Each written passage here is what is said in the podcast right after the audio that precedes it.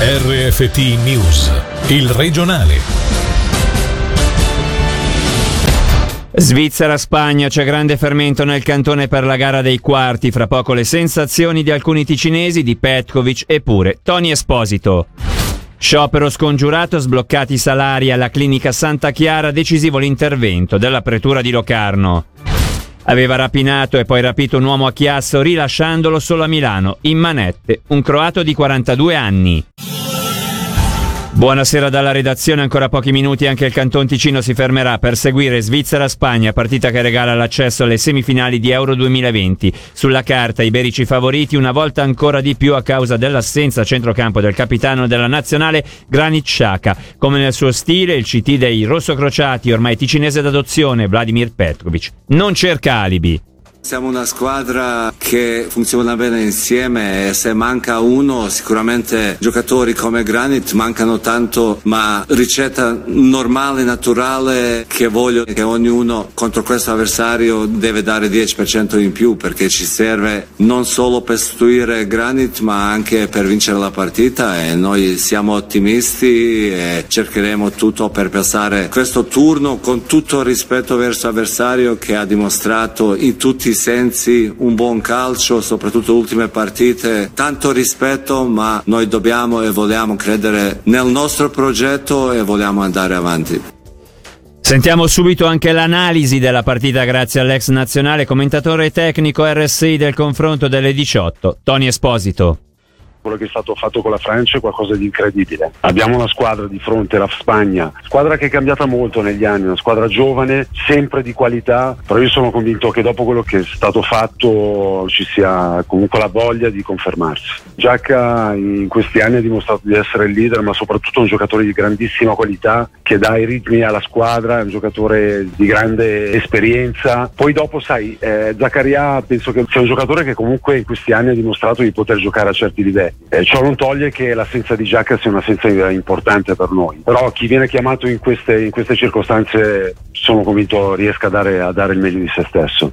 La Spagna, soprattutto davanti nelle ultime due gare, ha segnato 10 gol, quindi questi sono numeri che fanno un po' paura, però una squadra che concede, soprattutto in fase difensiva, si può sorprendere. Credimi, io sono convinto che riusciremo a fare un'ottima prestazione e perché no, magari raggiungere anche la semifinale. Ora sentiamo la Vox Populi su Svizzera-Spagna, realizzata oggi in centro a Bellinzona da Fabrizio Coli. Svizzera 2-0, 2-1. Beh, ha battuto la Francia, quindi abbiamo buone possibilità contro la Spagna. Uh, a casa con gli amici. A casa? E eh, io spero la Svizzera. Sì, la Svizzera, io lo guardo in famiglia a casa con i nipoti che fanno tipo. Il risultato è quello è dura. 3 2. E dopo un monumento a Jan Sommer. È la Svizzera. 2-1 a Lugano con degli amici 2 a 1 Shakiri e l'altro non lo so perché Giacca non ci sarà. Lavoro purtroppo la Svizzera. 2 a 1 i svizzeri sono forti con pandemia ha fatto sport in montagna. Se vince faccio come l'ultima volta. A mezzanotte e un quarto suonato con la tromba l'inno svizzero da casa mia. Ci crediamo Cambiamo pagina, 24 ore dalla minaccia di sciopero da parte dei sindacati, gli stipendi di giugno dei dipendenti della clinica Santa Chiara sono stati versati. Sentiamo Angelo Chiello.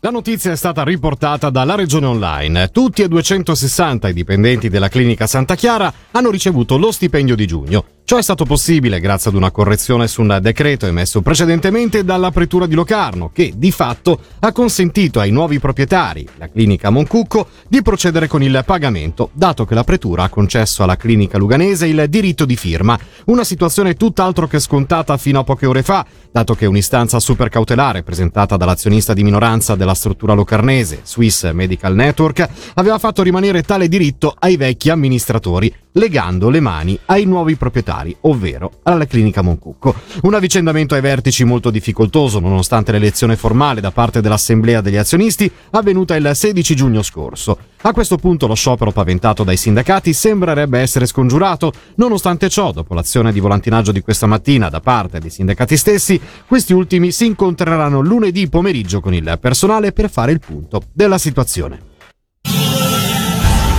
Arrestato l'autore di una rapina mano armata con sequestro di persona avvenuta a Chiasso a inizio giugno. Si tratta di un 42enne croato fermato dalla polizia di Zurigo. Ci dice di più Michele Sedili.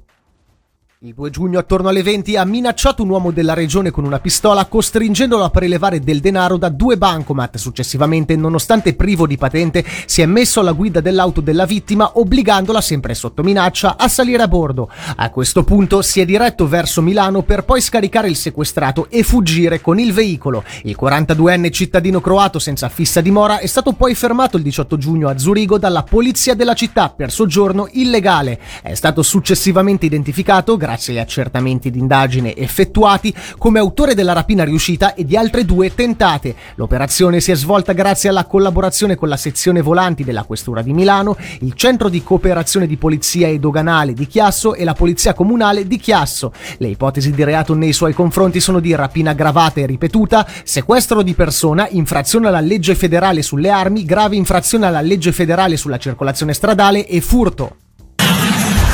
Lugano confermata la presenza di amianto all'ex macello, è risultato da nuovi rilievi in profondità disposti dalla magistratura sulle macerie. L'amianto, specifica il Ministero Pubblico, non è presente in quantitativi importanti, essendo stato rilevato su singoli oggetti e non nel materiale fine sul terreno. Gli specialisti del cantone hanno ribadito che l'aria è sicura e priva di effetti dannosi per popolazione e ambiente. Colmare il vuoto contrattuale per scongiurare la pressione sui salari in un settore in difficoltà a causa del costo delle materie prime è quanto chiederanno alla parte padronale i sindacati domani alle 11 in piazza Zurigo per tutelare i falegnami attualmente senza contratto collettivo, un settore importante che in Ticino conta oltre mille professionisti come ci ha detto il sindacalista Unia Igor Cima. La situazione è molto preoccupante, dal primo di gennaio il settore senza contratto collettivo, a forte rischio dumping dove i lavoratori distaccati, i padroncini sono molto presenti per cui senza regole è un problema. La scelta padronale dello scorso anno di rifiutare il prepensionamento di mandare all'aria l'accordo preso in primavera non l'abbiamo accettato e adesso manifesteremo insieme ai falegnami del Ticino e della Svizzera tedesca per rivendicare l'importanza di tornare al tavolo negoziale e di ripristinare un contratto collettivo attivo nel settore, soprattutto con il prepensionamento. Sappiamo che in Italia è un settore importante, sappiamo che gli italiani lavorano anche bene, per cui dobbiamo riuscire ad avere regole da far rispettare, altrimenti la concorrenza tra aziende cinesi e aziende italiane la vinceranno le aziende che si permetteranno di entrare con salari bassi senza che non si possa fare nulla per intervenire. Per riuscire ad essere concorrenziali, le ditte, anche quelle più serie del zona Ticino, saranno costrette a breve termine ad abbassare i costi, dunque intervenire sui salari non potrà che essere disastroso per i lavoratori ma anche per tutto il settore. Noi auspichiamo che il messaggio che passerà domani venga ascoltato dall'Associazione Svizzera dei Fabbricanti di Mobili e Serramenti. Un aumento di notifiche per svolgere l'attività in Ticino da parte di ditte estere nonostante due mesi di chiusura delle frontiere nel 2020. Il dato sorprendente emerge dall'analisi fornita dall'AIC, l'Associazione Interprofessionale di Controllo, nel corso dell'assemblea tenutasi questa mattina a Bellinzona, dove per noi era presente Fabrizio Coli.